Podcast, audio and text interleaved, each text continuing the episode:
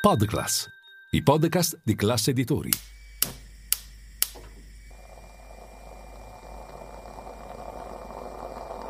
Buongiorno dal gruppo Classe Editori.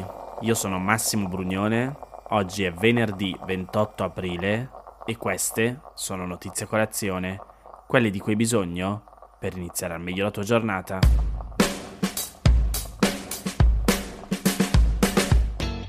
Ieri pomeriggio alla Camera dei Deputati la maggioranza di destra che sostiene il governo di Giorgia Meloni non è riuscita a trovare i voti necessari per approvare uno scostamento al bilancio dello Stato, cioè un maggiore ricorso al debito per finanziare alcune misure preliminari ai voti sul documento di economia e finanza, il cosiddetto DEF, il primo provvedimento economico interamente scritto dal governo Meloni e presentato a metà aprile.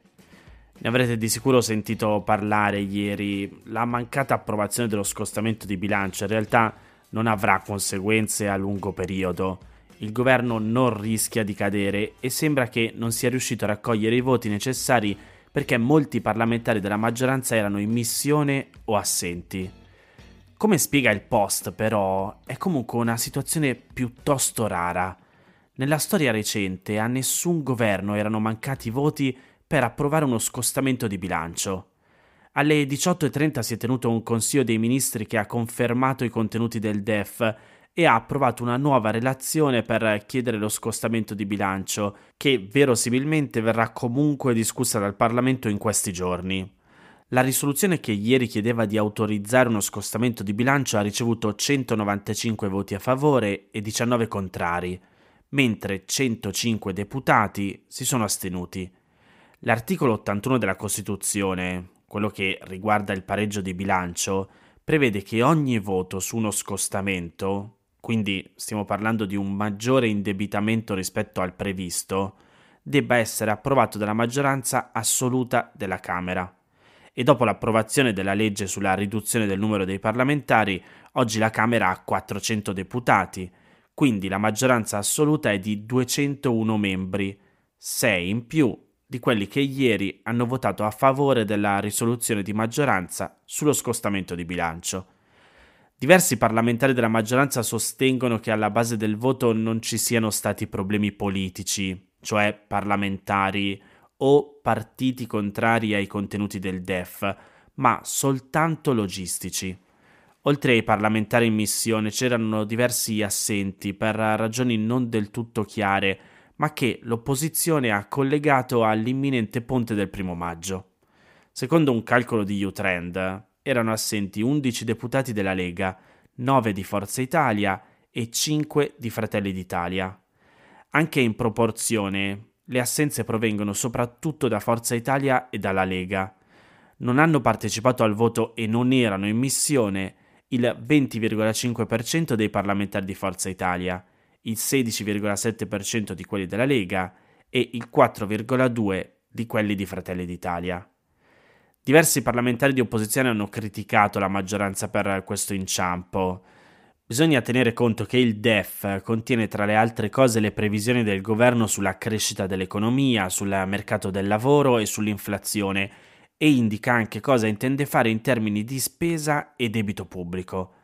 Nella versione presentata dal governo prevedeva per il 2023 un deficit del 4,5% rispetto al PIL. La cifra era già stata autorizzata dal Parlamento italiano e dalla Commissione europea, che monitora l'andamento dei bilanci nazionali. Nel frattempo, però, le stime del PIL sono migliorate e quindi il governo può chiedere più soldi in prestito del previsto, dato che si misurano in percentuale sul PIL, ma per farlo deve comunque passare da un voto del Parlamento. Nello specifico si parla di 3,4 miliardi di euro che il governo vuole usare per ridurre il cosiddetto cuneo fiscale. Ve lo ricordate, ne abbiamo parlato qui a Notizia Colazione, cioè la differenza tra quanto pagato dal datore di lavoro e quello che il lavoratore percepisce come stipendio netto.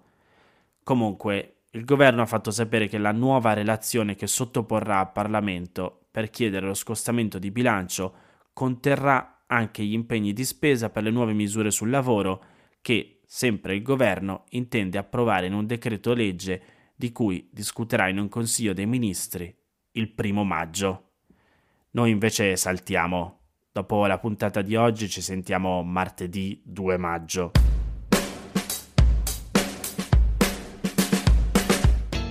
Come scrive il Corriere della Sera, per il governo è tempo di decidere sul MES. Alla prossima riunione dell'Eurogruppo che si terrà oggi, verrà chiesto all'Italia che cosa intenda fare, dato che è l'unico paese a non avere ancora ratificato la riforma del meccanismo europeo di stabilità. Un funzionario europeo in vista dell'incontro informale dei ministri delle finanze dell'Eurozona a Stoccolma ha detto che è una domanda che verrà posta al ministro italiano. La mancata ratifica, dice sempre il funzionario, sta in qualche modo bloccando anche ulteriori riforme. È impossibile discutere di altre misure che potrebbero essere utili se non abbiamo messo in atto un accordo precedente. Sta avendo un effetto raggelante sulle discussioni. Nel corso dell'Eurogruppo verranno quindi chiesti chiarimenti al Ministro dell'Economia Giancarlo Giorgetti e anche la Commissione dell'Unione Europea è in pressing su Roma per la ratifica.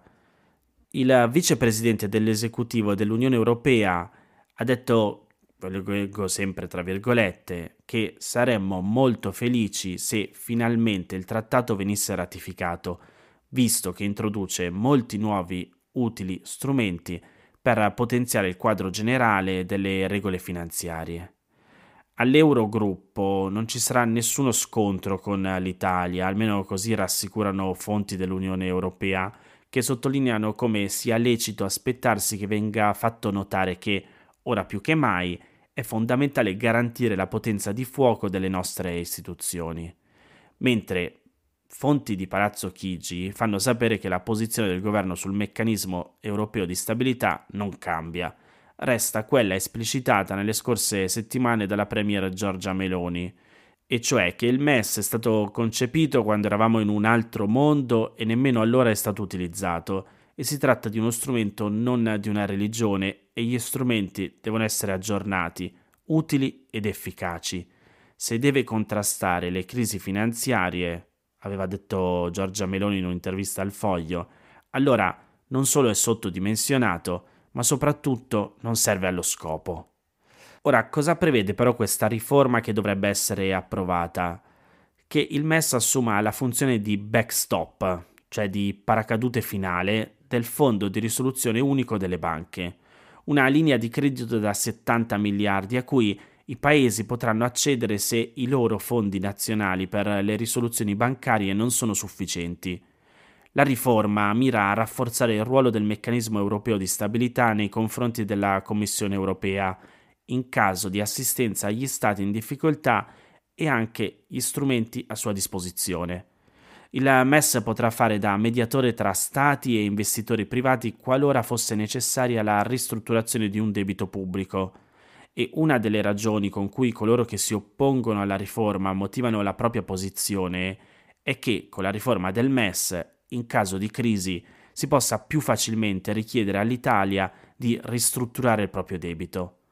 Ma, come ha spiegato più volte Banca Italia, la riforma non prevede alcun meccanismo automatico di ristrutturazione dei debiti sovrani. Altri invece sostengono che aderire alla nuova linea di credito presupponga l'arrivo della Troica come è accaduto per il salvataggio della Grecia, ma non è così, dato che le regole del nuovo MES sono appunto diverse e in ogni caso ratificare l'intesa non significa utilizzare il fondo e le sue linee di credito, dato che queste entrano in funzione solo se un paese ne fa espressamente richiesta. Ragion per cui, scrive il Corriere della Sera, appare poco comprensibile bloccare la ratifica nonostante non ci sia alcun obbligo di utilizzo del fondo. Un altro elemento di cui il governo dovrà tenere conto è che bloccando un provvedimento che gli altri 19 paesi dell'Eurozona hanno già approvato, potrebbe avere difficoltà a far pesare poi la propria posizione nel negoziato sul patto di stabilità, una partita cruciale per l'Italia. La strategia di usare la mancata ratifica per ottenere più margine negoziale non funziona più. Bruxelles non lo dice esplicitamente, ma lo si intende tra le righe del messaggio inviato a Roma.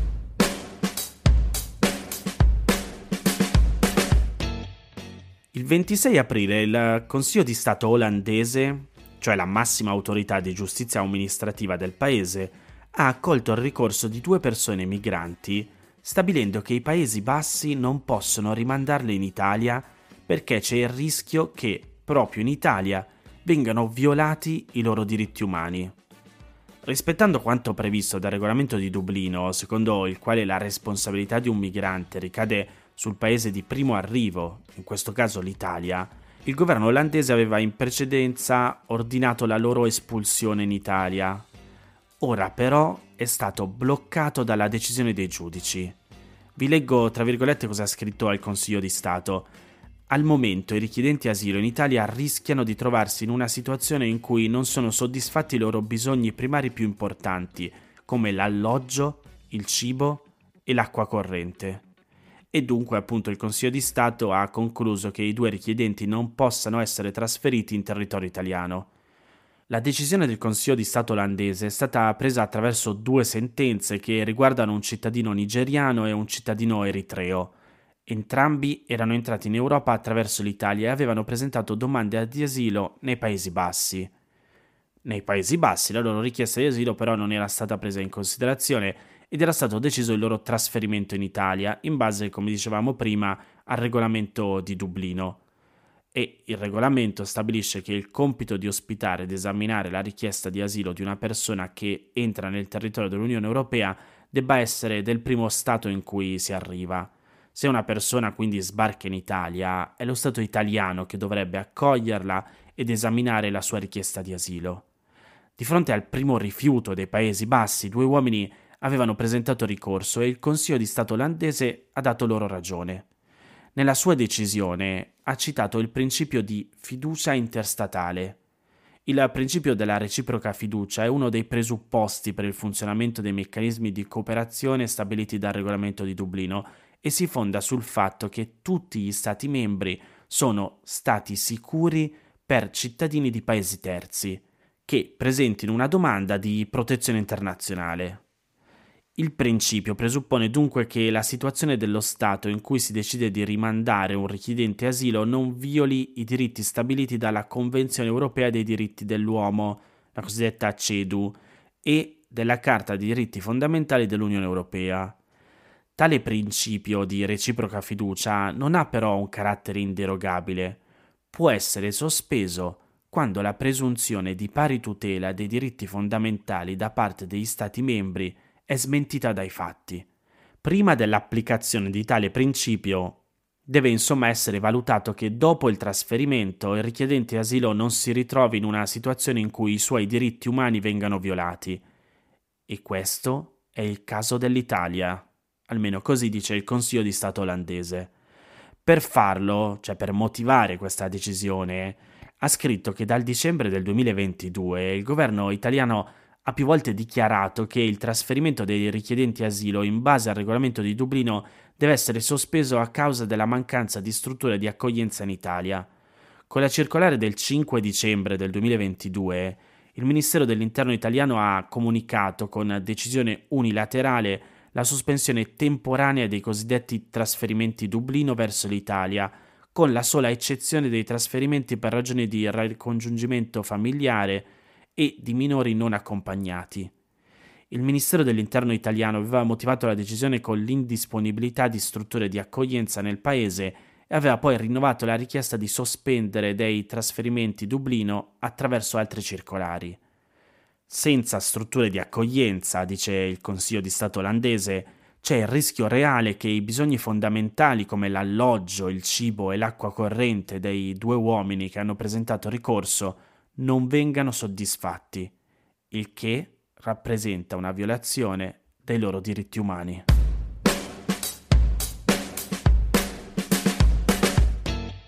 Queste erano le notizie a colazione di oggi. Se volete suggerirmi alcune notizie o mandarmi i vostri commenti su quelle trattate, potete scrivermi all'indirizzo notiziacolazione.it. Se volete rimanere aggiornati c'è il canale Telegram di Notizia Colazione. Nel sommario della puntata trovate il link per gli altri podcast del gruppo Classe Editori. Io vi aspetto martedì per iniziare insieme una nuova giornata. Un saluto da Massimo Brugnone.